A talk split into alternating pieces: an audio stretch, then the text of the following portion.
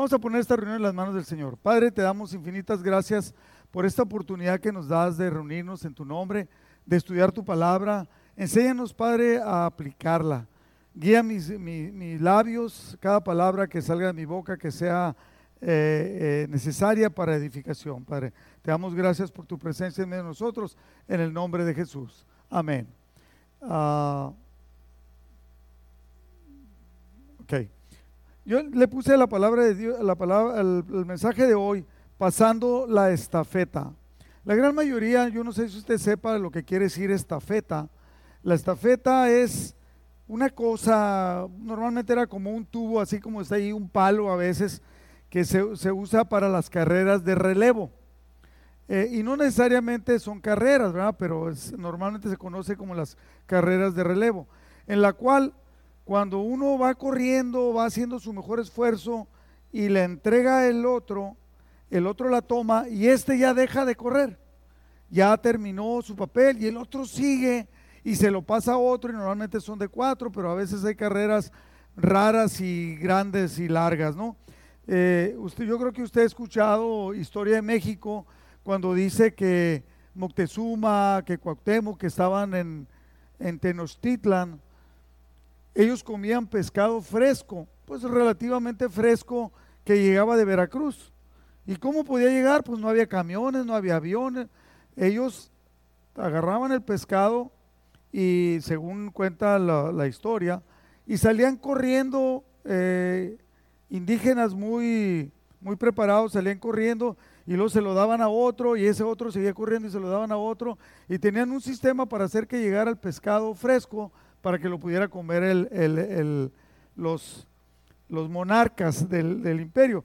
Igual, entonces aquí por lo que podemos entender es que a alguien le toca hacer algo para dejarle a los demás lo que sigue. Entonces, nosotros debemos de entender claramente lo que es lo que es el, pasar la estafeta. Estamos hablando de, cuando hablamos de pasar la estafeta, es de que cada uno de nosotros tenemos una función que cumplir, una función que hacer en nuestra propia vida, pero luego de alguna manera se la tenemos que dar a los demás. Lo que hizo Jesucristo cuando vino y estuvo en el servicio activo, aunque sabemos que siempre estuvo activo, en el servicio activo tres años. Y en esos tres años preparó gente para darle la estafeta, que ellos siguieran adelante con el trabajo que Jesús le había tocado hacer. Él cumplió con la parte que le tocaba de morir en la cruz para pagar, para pagar los pecados por nosotros, pero luego les dejó el trabajo a los que seguían, que solamente eran doce y un montón de, de discípulos más, ¿no?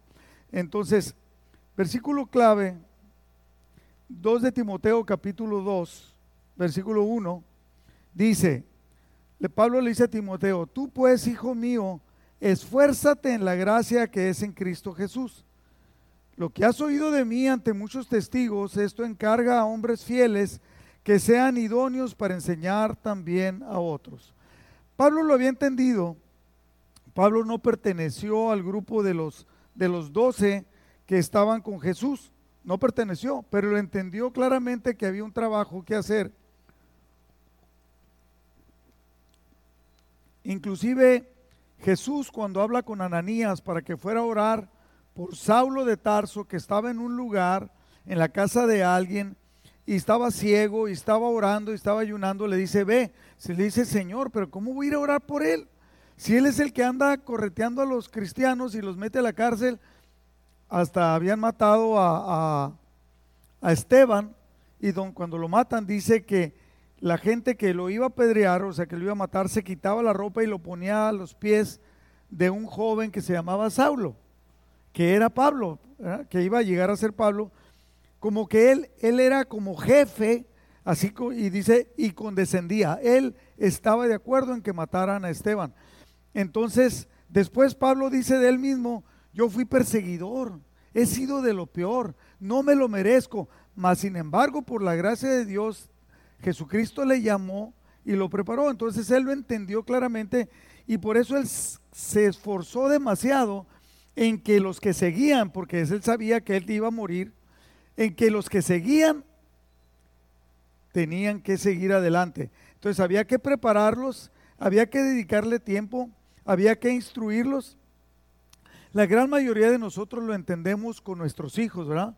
Queremos, nomás que a veces falta ah, una concentración del deseo y de la voluntad entendida.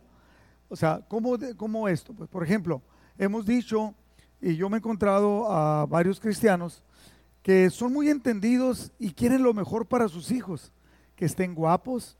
Si les hace falta, pues les, les mandan operar la barbilla, les arreglan la nariz. No dudo que algunos les pongan cabello, a otros los ponen a dieta. O sea, somos padres bien propositivos. Queremos mandarlos a la mejor universidad, lo que más les convenga. Es más, de los padres desde antes casaban, desposaban a los hijos sin que se conocieran los muchachos desde, desde los papás grandes y los hijos chiquitos, ya hacían, concertaban el matrimonio, porque creían que les convenía. Y así somos nosotros, creemos que les convienen muchas cosas a nuestros hijos y nos esforzamos.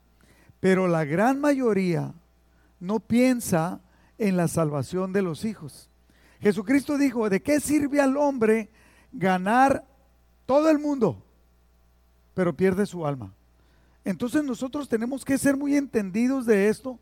Pablo era entendido y le dice a Timoteo, Timoteo, no nada más te concentres en que tú seas salvo, lo voy a parafrasear. Busca, has oído muchas cosas de mí, lo que yo te hablé, lo que has oído de mí, de que otros hablan de mí, acerca de servir al Señor y tener una vida propositiva. Y entonces encarga a hombres fieles, encárgase a hombres fieles que sean idóneos para enseñar también a otros. Aquí le está diciendo algo bien especial. Eh, fíjate bien, dice, ¿por qué? Porque hay que enseñar. Esto sucedió también con Moisés y Josué. Dios le dijo a Moisés, ¿se acuerda que Moisés no entró a la tierra prometida, verdad? La palabra de Dios dice, si yo digo lo contrario, estoy yendo en contra de la palabra de Dios. Ok, Dios le dice a Moisés, Moisés, porque te enojaste, hiciste tu berrinche, así que tengan mucho cuidado los berrichudos. No vas a entrar al reino, a, la, tierra prometida, pero te voy a dar oportunidad que la veas desde lejos. ¿Y quién va a meter a la, a tierra prometida? ¿Quién va a meter a la gente? Y le dice, ahí está Josué. ¿Por qué Josué? José ya estaba preparado. Moisés había, lo había enseñado, lo había educado, lo había dirigido y él había, estaba consciente de todo. Y le dice Deuteronomio 3:28, manda a Josué y anímalo y fortalécelo, porque él, o sea, no nomás es mandar, ¿no? Es mandar, animar y fortalecerlo, porque él ha de pasar delante de este pueblo y les hará heredar la tierra que verás. En Josué 1.1 Dios le dice a Josué, aconteció después de la muerte de Moisés, siervo de Jehová, que Jehová habló a Josué, hijo de Nun, servidor de, de Moisés, diciéndole, mi siervo Moisés ya ha muerto. Ahora tú levántate y pasa este Jordán, tú y todo este pueblo, a la tierra que yo les doy a los hijos de Israel. O sea, vemos cómo Moisés le pasa la estafeta a Josué para que él fuera el líder y que él llevara al pueblo a donde debía de llevarlo, a donde Dios quería que estuvieran. Cuando el apóstol Pablo le dice a Timoteo, tú pues, hijo mío, esfuérzate en la gracia, primero que nada debemos notar esto, le dice, esfuérzate. O sea, porque todo cuesta un esfuerzo. la vida cristiana es un esfuerzo. El, enseñar nosotros a nuestros hijos a que amen a Dios, a que busquen a Dios, conlleva un esfuerzo. Dice, esa gracia es en Cristo Jesús. Y le dice lo que el, versículo clave, lo que has oído de mí ante muchos testigos, esto encárgale a hombres fieles que sean idóneos para enseñar a otros. Aquí también le, entonces Pablo le está enseñando a Timoteo. Nosotros debemos de enseñarle a los que siguen. Y le dice, encárgaselo, escoge a hombres fieles. ¿Qué quiere decir fieles? Que no fallan, que son cumplidos, que si hacen promesas las cumplen, que no están un domingo sí o, una semana sí y otra semana no. Imagínate, por ejemplo, nosotros como varones casados, nosotros debemos ser fieles totalmente a nuestra esposa. Y fiel no quiere decir nada más de que no voy a andar viendo otras mujeres y que no me voy a ir con otras mujeres. Fieles quieren decir que yo voy a estar ahí para cualquier cosa que haga, eh, que sea necesario. Yo lo miré en mi papá. Siempre, hasta que murió, él siempre estuvo ahí tratando de proveer, de enseñar, y cuando era necesario se sacaba el cinto para educar. Entonces, yo entendí claramente que la, la, estafeta que mi papá dejaba me la dejaba a mí. Éramos dos hijos. Mi hermano era mayor que yo, cinco años, pero como que no le daba mucha importancia ni a las cosas de Dios, ni a cosas que debían de ser importantes. Entonces yo no dije nada y yo traté de seguir el ejemplo de papá. Entonces, ser fieles que no abandonan. No importa los intereses que tengan, no abandonan. No están un día sí, un día no. Un día sí, un día no. Entonces, y luego le dice, o sea, ser fieles es una decisión personal. Es algo que tiene que ver con tu carácter.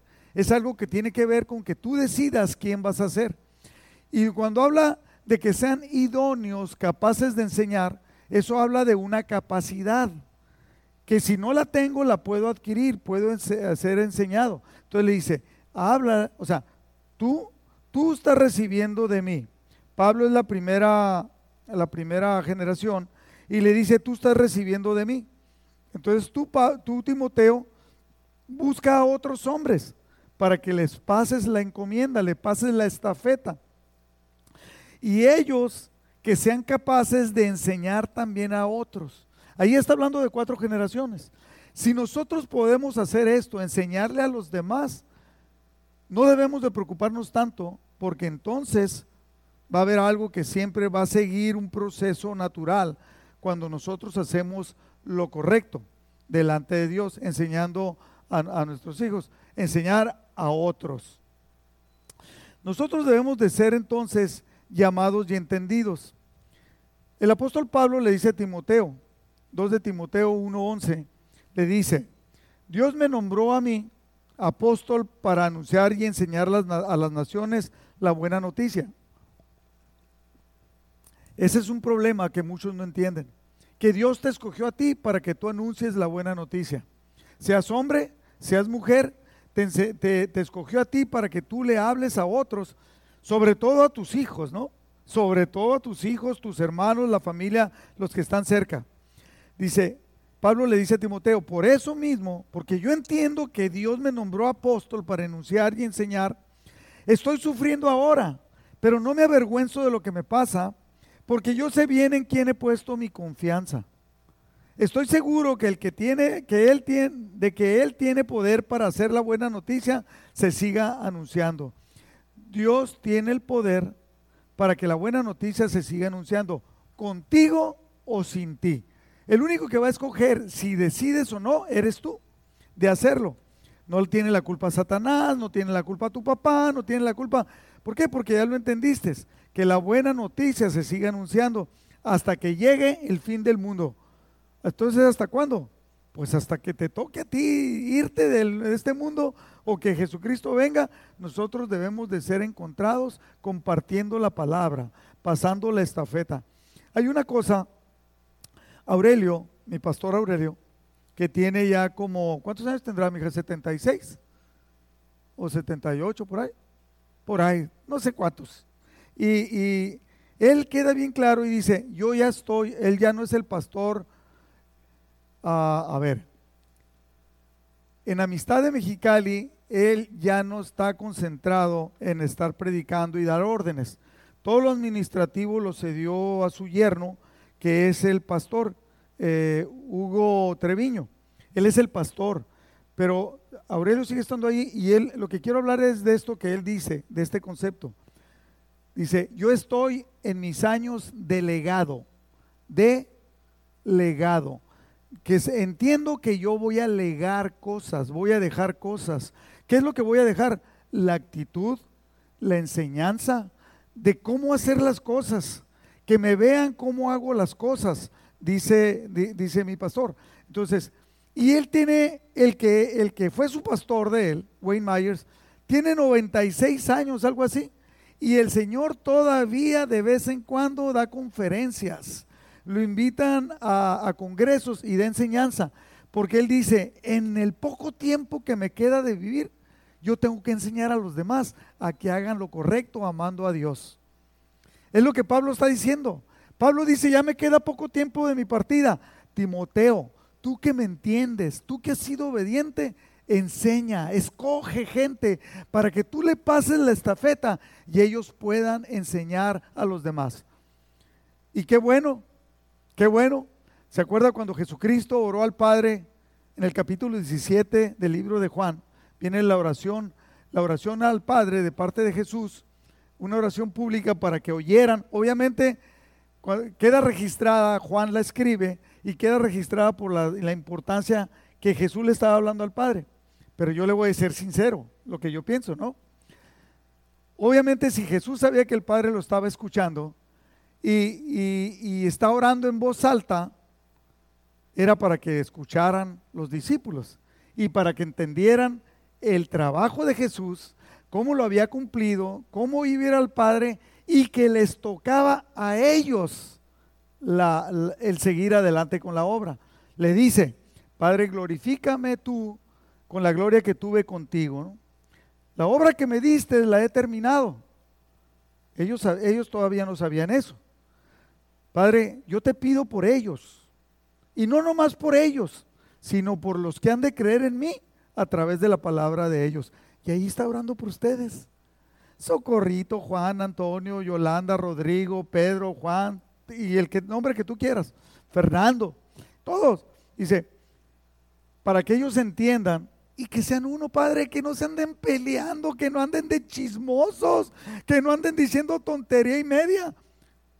Parte de la enseñanza de Jesús a los discípulos. Concéntrense en lo bueno y sigan adelante llevando la obra. ¿Por qué? Porque va a haber otros que van a creer a través de ustedes. Le está diciendo al Padre, pero le está diciendo a ellos, a través de ustedes, cuando ustedes hagan lo que yo les estoy mandando, otros van a venir al conocimiento y ahí estamos usted y yo. ¿Por qué es usted cristiano? No, pues porque usted muy guapo, porque no, no, no, no. Qué bueno que es guapo. Pero, pero es porque la gracia de Dios se ha sido manifiesta para que nosotros lleguemos al conocimiento, entendamos el trabajo que nos toca hacer y no detenerlo, sino seguir adelante. Le he dicho yo a, mi esposa, de que a veces estamos platicando y a veces yo me acuerdo de mis papás. Desgraciadamente mis papás fallecieron cuando yo tenía 33 y 34 años. Yo hubiera querido que estuvieran conmigo, porque los mejores años como arquitecto y cuando gané mejor cantidad de dinero y todo, podría haberle restituido a mis papás mucho de lo que ellos hicieron por mí. Pero no tuve chance porque ya, porque ya habían muerto.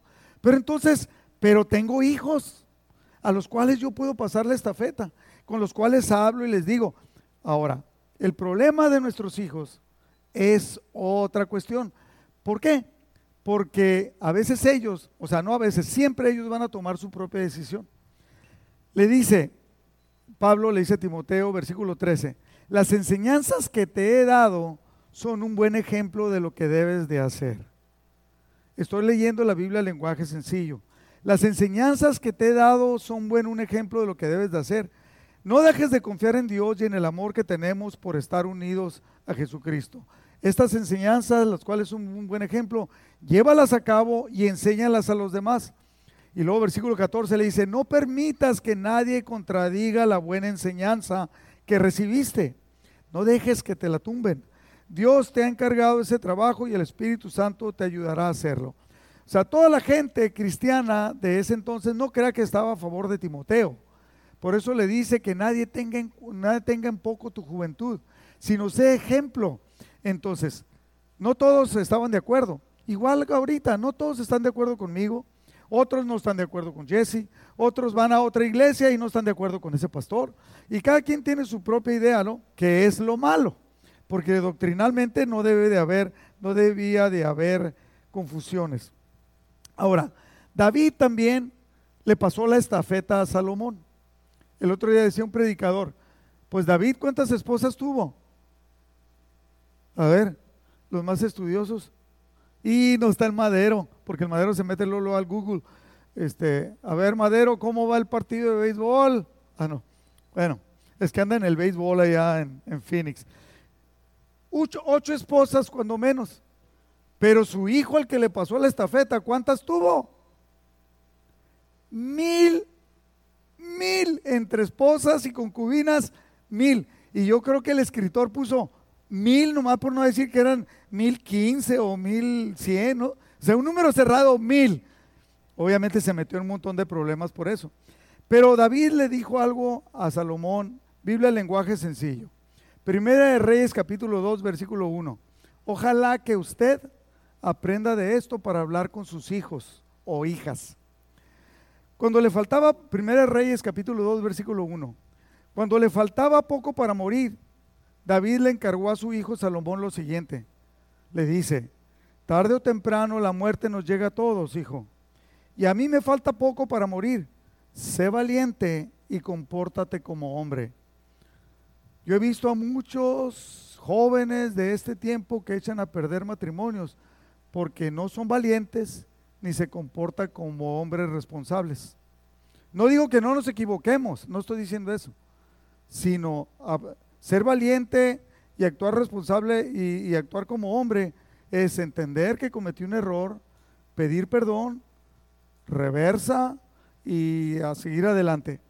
Versículo 3, le dice, fíjese, está pasando la estafeta, obedece todos los mandamientos de nuestro Dios y todas las leyes que nos dio por medio de Moisés. Si haces esto, te va a ir bien en todo lo que hagas y en cualquier lugar a donde vayas. Versículo 4.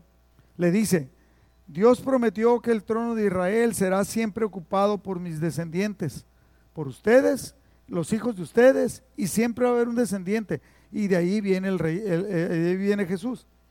Si ellos se portan bien y le son completamente fieles al Señor. Así que pórtate bien para que Dios cumpla su promesa. Yo creo que nosotros como papás debemos de, dedicarle tiempo, no nomás estar preocupados para orar por nuestros hijos, y, sino para instruirlos, para darles ejemplo. Y nuestros hijos a veces necesitan exhortaciones. Yo, yo entiendo la exhortación como cuando mi mamá me agarraba de las orejas. Y yo creo que yo, yo creo, no me acuerdo de eso, no, pero yo creo que yo le decía, mamá, ahora jáleme esta, ¿no? Porque, para que se me pongan parejas, porque, y me dolía un montón. A veces necesitamos una exhortación de ese tipo. O sea, no nada más decir, yo he hablado duro con mis hijos y le he dicho, mi hijo, es tu responsabilidad. Pero tienes un hijo, tienes una hija que tú tienes que pasarle esta feta. Y tienes que hacerlo. Y duelen.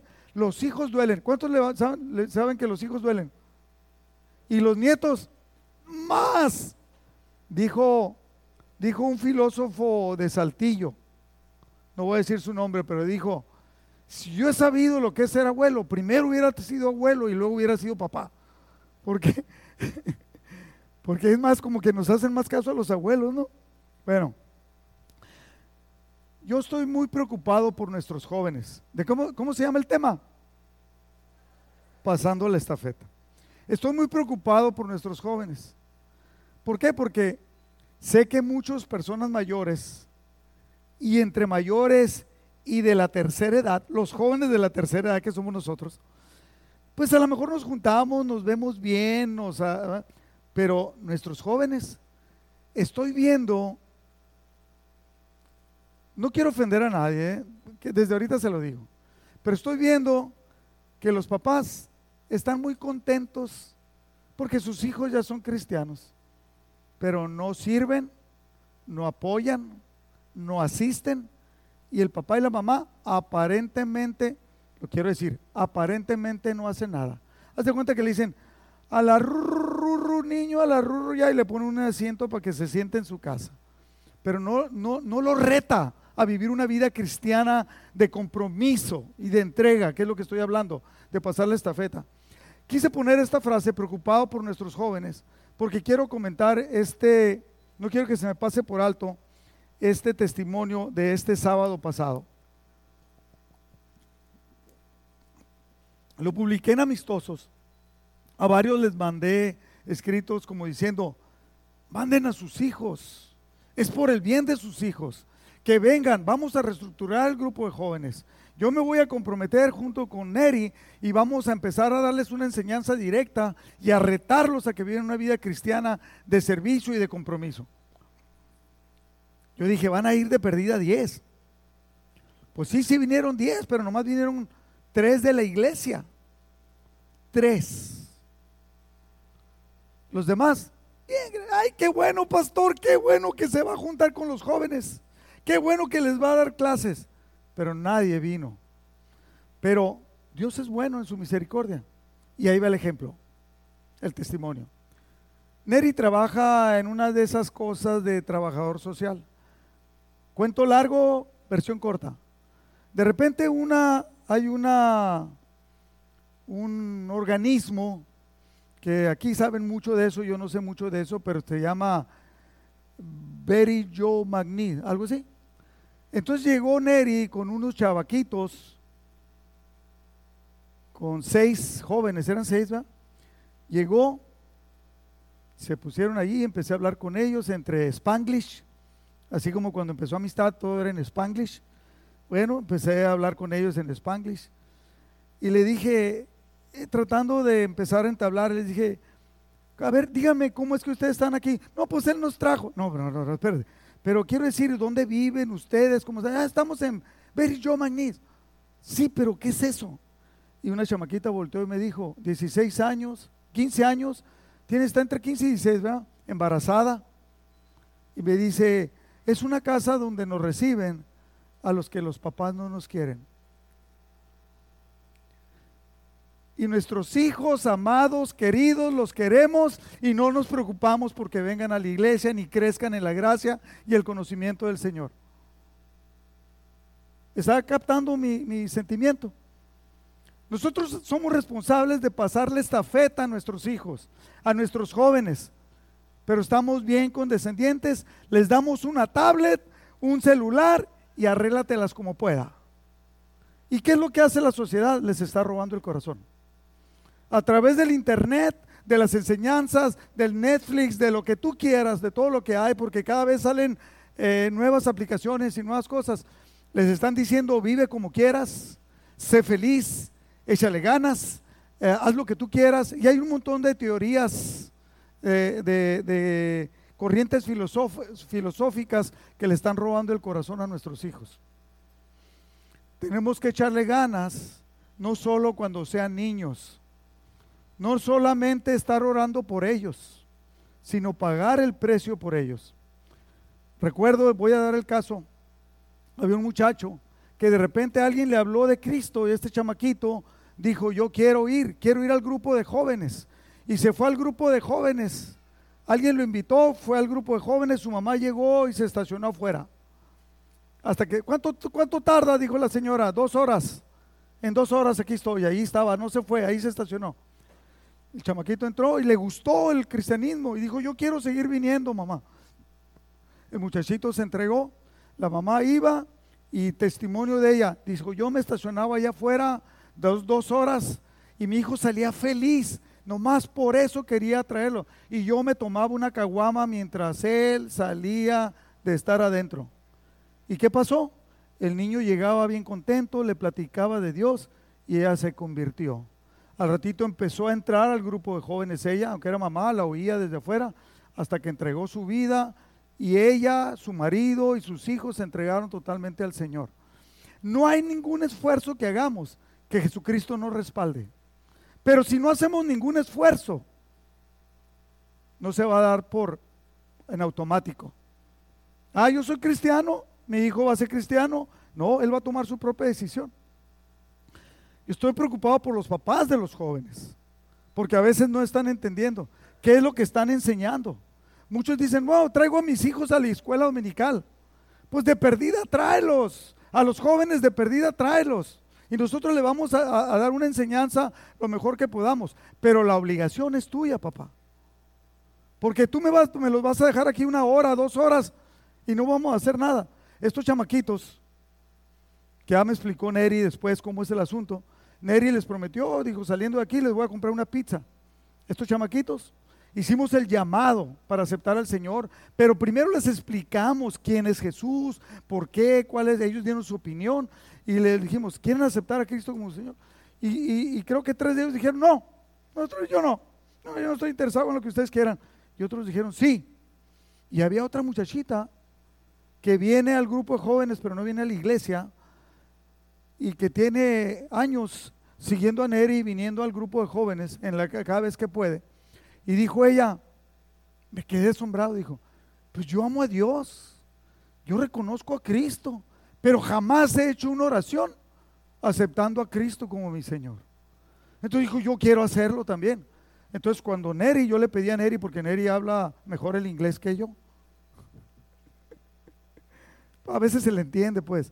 Este, entonces él los guió en una oración para recibir al Señor. Y esta muchachita de aquí de la iglesia este, aceptó también a Cristo. Y entonces cuando Neri se va, se los lleva para ir a entregarlos, porque tiene un compromiso de entregarlos, en un, en un semáforo. En un semáforo se le pelan cuatro. Ya estaba enterado de que así son las cosas, de que así puede pasar. Pero dos dijeron, dos o tres, dos pero tres aceptaron al Señor, porque también Lelani, Lelani lo aceptó. Entonces, dijeron, nosotros no queremos problemas y queremos que vengas por nosotros el próximo viernes. Eso solamente lo puede hacer Dios usándonos a nosotros como instrumento. Yo le exhorto a que usted tome la estafeta, que usted le toca dársela a alguien y lo entienda, lo acepte y no nomás esté consciente, mis hijos, mis hijas ya conocen al Señor. Ya lo que pasa aquí para adelante es cosa de ellos. Y entonces tú agarras tu Coca-Cola, te sientas, agarras el control de la televisión y que pase lo que Dios quiere. Claro que no. Satanás está en contra de todos tus hijos y nuestros jóvenes y los quiere destruir a través de todas las filosofías. Pero por eso Dios nos ha puesto a nosotros. Dios puso a Josué y le dijo, tú los vas a cuidar, tú los vas a llevar, yo voy a estar contigo y voy a hacer prodigios contigo como lo hice con Moisés. Solamente que no te desvíes, solamente que seas fiel y yo voy a estar contigo y te voy a dar la tierra prometida. ¿Cuáles son las prioridades de ustedes, papás, para enseñar a sus hijos o a los jóvenes? Es obvio que la vida de usted está impactando la vida de sus hijos. Yo he visto personas que quieren impactar la vida de sus hijos y ni siquiera vienen tan seguido a la iglesia. Número dos, hay una poderosa y fuerte influencia en nuestros hijos, en nuestros jóvenes, que el mundo, que la sociedad está ejerciendo sobre ellos. Número tres, entender que debemos de ser propositivos tener un propósito, cómo voy a tratar, qué es lo que quiero lograr con mis hijos, qué es lo que quiero lograr con los jóvenes que yo amo, que yo quiero. A mí me encanta. Aquí de repente yo le puedo decir, ahorita hay casi como 20 jóvenes entre adolescentes y hay como 20. Entonces, ¿por qué vienen tres el, el viernes? Porque no les interesa a los papás. Y como no les interesa a los papás, pues tampoco les interesa a los muchachos. No, va a haber un partido de fútbol, de americano, va a haber un partido de béisbol, voy a jugar Nintendo. ¿Y cuál es ahora? PlayStation 4, Fortnite. Bueno, debemos de ser propositivos. ¿Qué es lo que queremos lograr con ellos? Se bloqueó. O sea, en, en ¿qué debemos, debemos ser propositivos? Es tener un propósito en qué quiero lograr unos papás de, familia hablaron conmigo y me dijeron, mi hija está bien entrada con las cosas del Señor, pero no sabemos enseñarle. Entonces le dije, y vienen amigos con ella, y, entonces le dije, perfecto, esto está fabuloso. Le dije, ¿qué, ¿qué, le parece si hacemos esto? Aprovechamos la inercia, o sea, el, aventón que ella trae de que ama a Cristo, que quiere impactar la vida de sus hijos, pero no hay nadie que les pueda enseñar. Yo me, yo me comprometo a venir a su casa y a darles clases cada semana o cada dos semanas. Ustedes júntelos y tal vez yo le pongo otro y, los juntamos con otros jóvenes. Perfecto, nunca pasó. Porque es muy fácil decir entro, pero cuando te comprometes es diferente. Comprométete por tus hijos, comprométete con tu generación. Nunca sabes, fíjese bien, voy a decir una cosa así como, como de utopía, ¿no? Nunca sabes si esa muchachita que vino de Betty Joe McNeese y que aceptó a Cristo como su Salvador y que estás, empiezas a sembrar tu vida en ella, de repente se convierte en una cristiana de impacto, que impacte y que de repente la conozca a tu hijo y que vaya a ser la esposa de tu hijo y tú no quisiste ni orar por ella. ¿Usted cree que pueda pasar? Eso y más. Yo me quedo impactado cómo conocí a Yolanda, cómo me hice emigrado después a los siete años de casado, cómo me hice, eh, eh, me emigré nomás porque se me habían perdido los pasaportes. Dije, yo, ¿para qué quiero estar emigrado? Yo no quiero ni vivir en Estados Unidos, ni nada de nada. ¿Y por qué conocí a Yolanda? Tampoco, pues nomás porque me gustó. Bueno, y que de repente pues me migro porque ya no podía tener pasaporte, ya traía la, migración para venir a comer al Denis, para venir después, para venir a la Walmart y para usar carro con placas americanas. Pero nunca sabía que Dios tenía un llamado para mí para venir a Estados Unidos a, a servirle.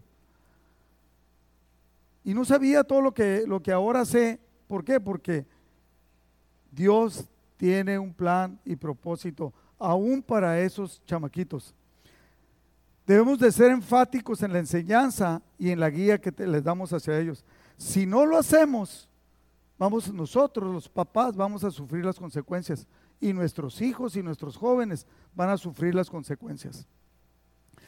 Pablo le pasa la estafeta a Timoteo y le dice en 1 Timoteo 4:12, ninguno tenga en poco tu juventud, sino sea ejemplo de los creyentes en palabra, conducta, amor, espíritu, fe y pureza. Y entre tanto que voy, ocúpate en la lectura, la exhortación y la enseñanza. No descuides el don que hay en ti, que te fue dado mediante profecía con la imposición de las manos del presbiterio. Ocúpate en estas cosas. Permanece en ellas para que tu aprovechamiento sea manifiesto a todos. Pablo le dedica tiempo a Timoteo, lo exhorta, lo dirige y le está diciendo, te enseñé, crece en sabiduría y en conocimiento Ocúpate en la lectura, la exhortación y la enseñanza. No te quedes así nada, nada más. No descuides el don que hay en ti. Entonces, algo va a suceder contigo. Y le dice que pase la estafeta. Yo le voy a dar ahorita cinco principios y con esto termino. Cinco principios para pasar, que son importantes para entender que debemos de pasar la estafeta. Quiero decirle que yo estoy muy orgulloso de varios papás de aquí, de la iglesia. Cuando veo ¿Cómo le dedican tiempo a sus hijos? Estamos hablando de las cosas de Dios. Sé que todos le dedican tiempo a sus hijos para que tengan que comer, tengan que vestir y vayan a la escuela, pero estoy hablando de las cosas espirituales. Lo primero, digo, estoy orgulloso de ellos, aquí estoy viendo a varios. Otros no estoy tan orgullosos, porque ni a la iglesia vienen, y mucho menos leen la Biblia, ¿no? Si tú le preguntas a un cristiano, que, que es verdadero cristiano, yo le voy a hacer una pregunta a usted. Si usted le pregunta a alguien que es verdadero cristiano, un joven, y le dices, oye, ¿por qué no te congregas o algo? Lo primero que le van a decir es que está leyendo la Biblia. Es verdadero cristiano, ¿eh? ¿Le creemos? Claro que no. Si estuviera leyendo la Biblia, estuviera aquí. Porque entiende el plan y propósito de Dios para su vida y va a entender que necesita crecer y va a entender que no sabe todo y que necesita ser instruido. Por eso yo me encanta ver a papás que les ves la cara que están sufriendo con las cosas de ellos, con las cosas de sus hijos y le dedican tiempo y los traen la medida que pueden para que puedan dar, recibir algo que a lo mejor ellos como papás no saben cómo hacerlo, o, cuando menos le están dando con el ejemplo, como Pablo le, estaba, le había dado el ejemplo a Timoteo. Por eso le dice, sigue mi ejemplo. Primer principio que debemos de entender. Somos los papás los primeros responsables de lo que pase con nuestros hijos. Deuteronomio 4.9. Dios le dice a Moisés y le dice que le diga al pueblo, por tanto, guárdate y guarda tu alma con diligencia. ¿Qué quiere decir con diligencia? Poniendo mucho esfuerzo y siendo constante. Con diligencia, para que no te olvides de las cosas que tus ojos han visto. O sea, ¿qué vieron? Cómo Dios los sacó de, de Egipto. ni se aparten de tu corazón todos los días de tu vida. Que el amor por Dios no se aparte de tu corazón todos los días de tu vida. Y antes bien, esas cosas las enseñarás a tus hijos y a los hijos de tus hijos. A veces nosotros tenemos más tiempo para enseñar y para educar a nuestros nietos que a nuestros hijos. ¿Sí? Las enseñarás, fíjate bien lo que le manda. Las tienes que enseñar. ¿A quién? A los hijos y a los nietos.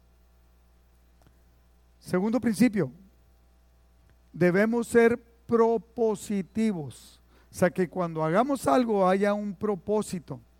El crecimiento, la entrega y el cumplimiento no es algo natural o accidental. Iba a poner incidental, pero muchas personas no saben lo que es incidental, ¿verdad? No, no se preocupe. No es algo, no es algo accidental, no es algo que sucede así como, como por obra de magia, ¿no? No. O sea, yo aprendí a amar a Dios. ¿Por qué? Porque mi papá y mi mamá se esforzaron un montón con el cinto en la mano, si tú quieres, en que yo buscara a Dios, en que yo fuera a la iglesia. Socorrito, usted también la llevaban, si no quería, o sea, así eran los papás de antes. Y este, entonces, el crecimiento de nuestros hijos, la entrega de ellos y de nosotros y el cumplimiento de las cosas de Dios no es algo que se dé de manera natural o, o accidental o simplemente se da porque sí. Dios le dice a Edras, cuando eh, y lo quiero tomar como ejemplo, Dios le dice a Edras, Edras era un profeta de Dios, un sacerdote, y le dice, y Esdras 7:25, y tú Esdras, conforme a la sabiduría que tienes de tu Dios, pon jueces y gobernadores que gobiernen a todo el pueblo que está al otro lado del río a todos los que conocen las leyes de tu Dios y al que no las conoce, les enseñarás. Le pregunto yo, ¿usted tiene pláticas? Y ponga su nombre ahí. ¿Usted tiene pláticas propositivas de enseñanzas acerca de Dios con sus hijos? ¿O se va a esperar a que ya esté completo él grande y le diga, no me hables más de eso, mamá o papá? ¿Por qué? Porque ya tomé mi propia decisión. Y entonces ya nomás no, lo único que nos va a quedar es orar. Pero ahorita que estamos pasando la estafeta, decía yo, Wayne Myers, 96 años, sigue predicando, dice, estoy en mi tiempo de legado, ya me voy a ir. Y todo lo que veo es saber cómo dejarle a alguien algo, de cómo, de cómo amar a Dios, de cómo enseñar a nuestros hijos. Y muchos papás que están ahorita en este tiempo, despreocupados, que sí, pues también preocupados que los hijos traigan un iPhone. ¿Cuánto cuesta el iPhone? El nuevo. No se oye. 1200 dólares. Ah, eso sí, están preocupados por los 1200. Una tablet, pero que sea Apple, ¿no? Que sea fregón. Mi hijo no va a traer cualquier cosa. Pues si, se meten con cualquier cosa y se meten cualquier cosa al cuerpo, ¿Por qué nosotros no podemos ser totalmente propositivos de saber qué es lo que queremos lograr con ellos y qué les queremos enseñar? Número tres, entender, ser entendidos y en todo lo que hacemos poner un énfasis en lo espiritual. No en que se la pasen suave, que estén con sus amigos, qué es lo que más conviene para ellos. ¿Qué es lo que más conviene? ¿Qué es lo que les voy a enseñar? ¿Qué es lo, que los voy a apoyar? ¿Qué es lo que voy a provocar, provocar que se dé algo. Por ejemplo, mis hijos cuando estaban chicos, que yo todavía no era cristiano evangélico, yo me preocupé mucho porque fuéramos mucha familia, muy familiares, y que entendieran ellos mi autoridad de cuidarlos, de protegerlos. Y me los llevaba a la montaña, Duramos tres, cuatro días allá en la montaña. Yolanda iba con nosotros, a veces mis hijas también. Y pasábamos allá en el rancho Mike Sky. Y mis hijos felices. Y ellos quieren hacer lo mismo con sus hijos porque dicen, viví momentos tan especiales con, mis papá, con mi papá. Yo, yo recuerdo que yo iba a la montaña con mi papá. Mi papá llevaba elotes. Hacíamos una tatema de elotes una Coca-Cola y, tacos de frijoles de mi mamá. Éramos felices, pero nunca nos quedamos a dormir. Pero ahora con mis hijos me quedé a dormir y mis hijos lo repiten con sus hijos para hacer eso. Porque dicen, es algo que recibí de mi papá. Pero yo recibí de mi papá el amor a Dios, el amar a Dios, el buscarlo. Es algo que yo me debo esforzar de pasar la estafeta, no nada más a mis hijos, porque la palabra de Dios dice que a mis nietos también. El otro día le dije a mi nieto, dijo, te invito al grupo de jóvenes, tiene 15 años. Dijo, no, gracias, abuelo, porque están su papá y su mamá. Y su papá y su mamá no quieren. No quieren ir a la iglesia. Entonces le digo, hijo, vamos. No, tal vez otro día. Bueno, casi le decía, dime por favor que tal vez otro día. Hasta que me dijo, tal vez otro día. Ok, tengo la promesa que o tal vez otro día. No voy a dejar de insistir hasta que de alguna manera, entre oración, ejemplo y esfuerzo, con diligencia, pueda hacer que ellos reciban al Señor. Entonces debemos de poner, número tres, ponemos, debemos de poner un énfasis en lo espiritual. Deuteronomio 6.6 dice, y estas palabras que yo te mando hoy, y pone ahí tu nombre, estarán sobre tu corazón, y las repetirás a tus hijos, y hablarás de ellas estando en tu casa y andando por el camino y al acostarte y cuando te levantes. ¿Cuándo debes de hablar de Dios con tus hijos? Siempre. Cuando te acuestes, ya estás durmiéndote. Cuando te levantes, estando en la casa, andando por el camino, y, cuando, y las atarás como una señal en tu mano y estarán como frontales entre tus ojos. Un cuate me dijo, mira, ¿viste eso que estás enseñando? Yo me la tatué aquí. Pues sí, brother, pero vives como chamuco y traes toda la palabra de Dios en tu cuerpo. Eso no tiene nada que ver. Y las escribirás en los postes de tu casa y en tus puertas. Te pregunto, ahí donde tus hijos leen, ahí donde tus hijos y tus nietos ven, ¿tienes versículos bíblicos que hablen de cosas buenas para ti, para ellos? Que ellos lo puedan ver y que te pregunten, papá, what it means this? Y ya tú ya le explicas, no, oh, es que había una vez, como el Mateo, ¿no? El Mateo, el hijo de, el hijo de, de, Isis, hija de Héctor, tú le preguntas algo y luego te cuenta un cuento, ¿no? Había una vez muchacho gordito que tenía una mamá muy chula. ¿Por qué? Porque así le han enseñado los abuelos, para que vea el impacto de los, de los padres y los abuelos. Número cuatro, cuarto principio, estar seguros de que algo estamos haciendo. Yo sé que muchos de ustedes están seguros de que no están haciendo nada. Y no se ofenda conmigo. No se ofenda. Ah, mis hijos ya son cristianos. Ah, mis hijos ya tienen una relación con Dios. Y no hago nada. Te va a costar caro eso. Ten cuidado. Eh, si no estás haciendo nada, es como que tú que hubieras votado en contra de tus hijos. ¿Sí? Entonces, tenemos que hacer algo, hacer propositivos. Y número cinco, quinto principio, como iglesia también estamos obligados a compartir.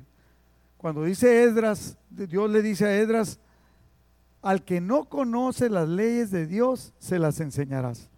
Por eso digo yo que como iglesia yo estoy preocupado como pastor por nuestros jóvenes. Entonces, yo le voy a pedir a usted, en la medida que usted pueda y que usted crea, porque muchos no creen aunque yo lo predique, de que debes de hacer algo con tus hijos. Tráelos, acércalos. No, mis hijos ya saben, pues tráelos para que enseñen a otros, para que sean ejemplo de otros. Cuando yo llegué al grupo de jóvenes, como pastor, me di cuenta que había un grupo, estaba un grupo de muchachos muy instruidos en la palabra, ¿no? sabían recitar y estaban, habían sido discipulados y eran así como, usted entiende, ¿no? Así como mucha soberbia, como que a mí, a nosotros, ¿qué nos vas a enseñar? Y me retaban, porque a ellos no les gustó, no les gustó que me nombraban pastor a mí. Entonces hice una junta abierta para todos los que quisieran y fueron ellos. Y ellos casi me decían, ¿y estos que están aquí qué? Si no han pagado el precio, no han crecido, pero van a crecer, están aquí por lo que quieren. Yo siempre he tratado de ser una persona que le dé oportunidad a todos aquellos que quieran abrir la oportunidad para que haya un crecimiento espiritual. Ellos que se oponían y que tenían mucho para dar, no querían enseñar. cuando empezaron a ver que de verdad queríamos, que queríamos enseñar a los demás y que éramos propositivos, ellos cambiaron, se integraron, abrieron grupos de discipulado y empezaron a apoyar. Yo sé que aquí hay de todos niveles, nuevecitos, unos que van intermedios y otros que ya están crecidos. A los crecidos les los invito, mándelos, que vengan para que apoyen en la obra para enseñar a otros. A los que están intermedios les falta madurar. Y a los que apenas van y no tienen nada, tráigalos. Nosotros vamos a esforzarnos por mostrarles primero que nada el amor de Cristo a través de nuestras vidas. Segundo, que hay que trabajar, que hay que hacer algo, que nada se va a dar nada más porque sí. Este año yo tengo un árbol de manzanas en la rumorosa. Este año decidí no, no ponerle abono, no nada, y dije, de todo se va a dar. Todos los otros años me había preocupado. Y dio bien poquitas manzanas, ¿verdad, Yoli? Me quedé sorprendido. La negligencia mía hizo que el árbol no diera un buen fruto. Igual pasa en la iglesia. Si nosotros somos negligentes y no apoyamos y no somos propositivos y no damos el paso adelante, nada va a suceder. Bueno, sí, sí va a suceder. ¿Sabe qué? El mundo le va a ganar a sus hijos. Los va a perder. No estoy profetizando, pero es lo que está pasando en todas las iglesias. Mateo capítulo 28, versículo 19. Jesucristo nos enseñó, vayan y hagan discípulos a todas las naciones, bautizándolos en el nombre del Padre y del Hijo y del Espíritu Santo. Enséñenles que guarden todas las cosas que les he mandado. Yo estoy con ustedes todos los días hasta el fin del mundo. Amén. La exhortación bien clara, la petición bien clara, la orden bien clara de parte de Jesús. Enseñen a los demás busquen a las personas que tienen que enseñarlos. Y la primera carga son nuestros hijos, nuestros nietos, nuestros familiares. Y como iglesia, a todo aquel joven que Dios ponga cerca de nosotros. Amén. Antes, antes de terminar, yo quisiera hacer una oración. Si usted nunca ha aceptado, joven, adulto o los que están por internet, si usted no ha aceptado a Cristo como su Salvador, la palabra de Dios dice claramente, Jesucristo dijo, Nadie va al Padre si no es a través de mí. Hay que ser, esa muchachita me dijo, yo tengo años, no sé, tal vez 10, 12 años viniendo a la iglesia y jamás he hecho una oración aceptando a Cristo como mi Salvador. Solamente es esto. Dígale usted si lo quiere aceptar.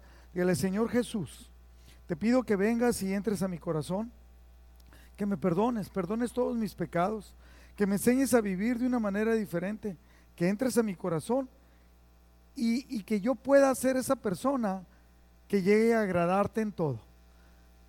Gracias por lo que estás haciendo en nuestra vida, en mi vida, en el nombre de Jesús. Amén. Si usted hizo esa, pequeña oración, la palabra de Dios dice claramente que su nombre ha quedado escrito en el libro de la vida. Que Dios le bendiga. Chuy.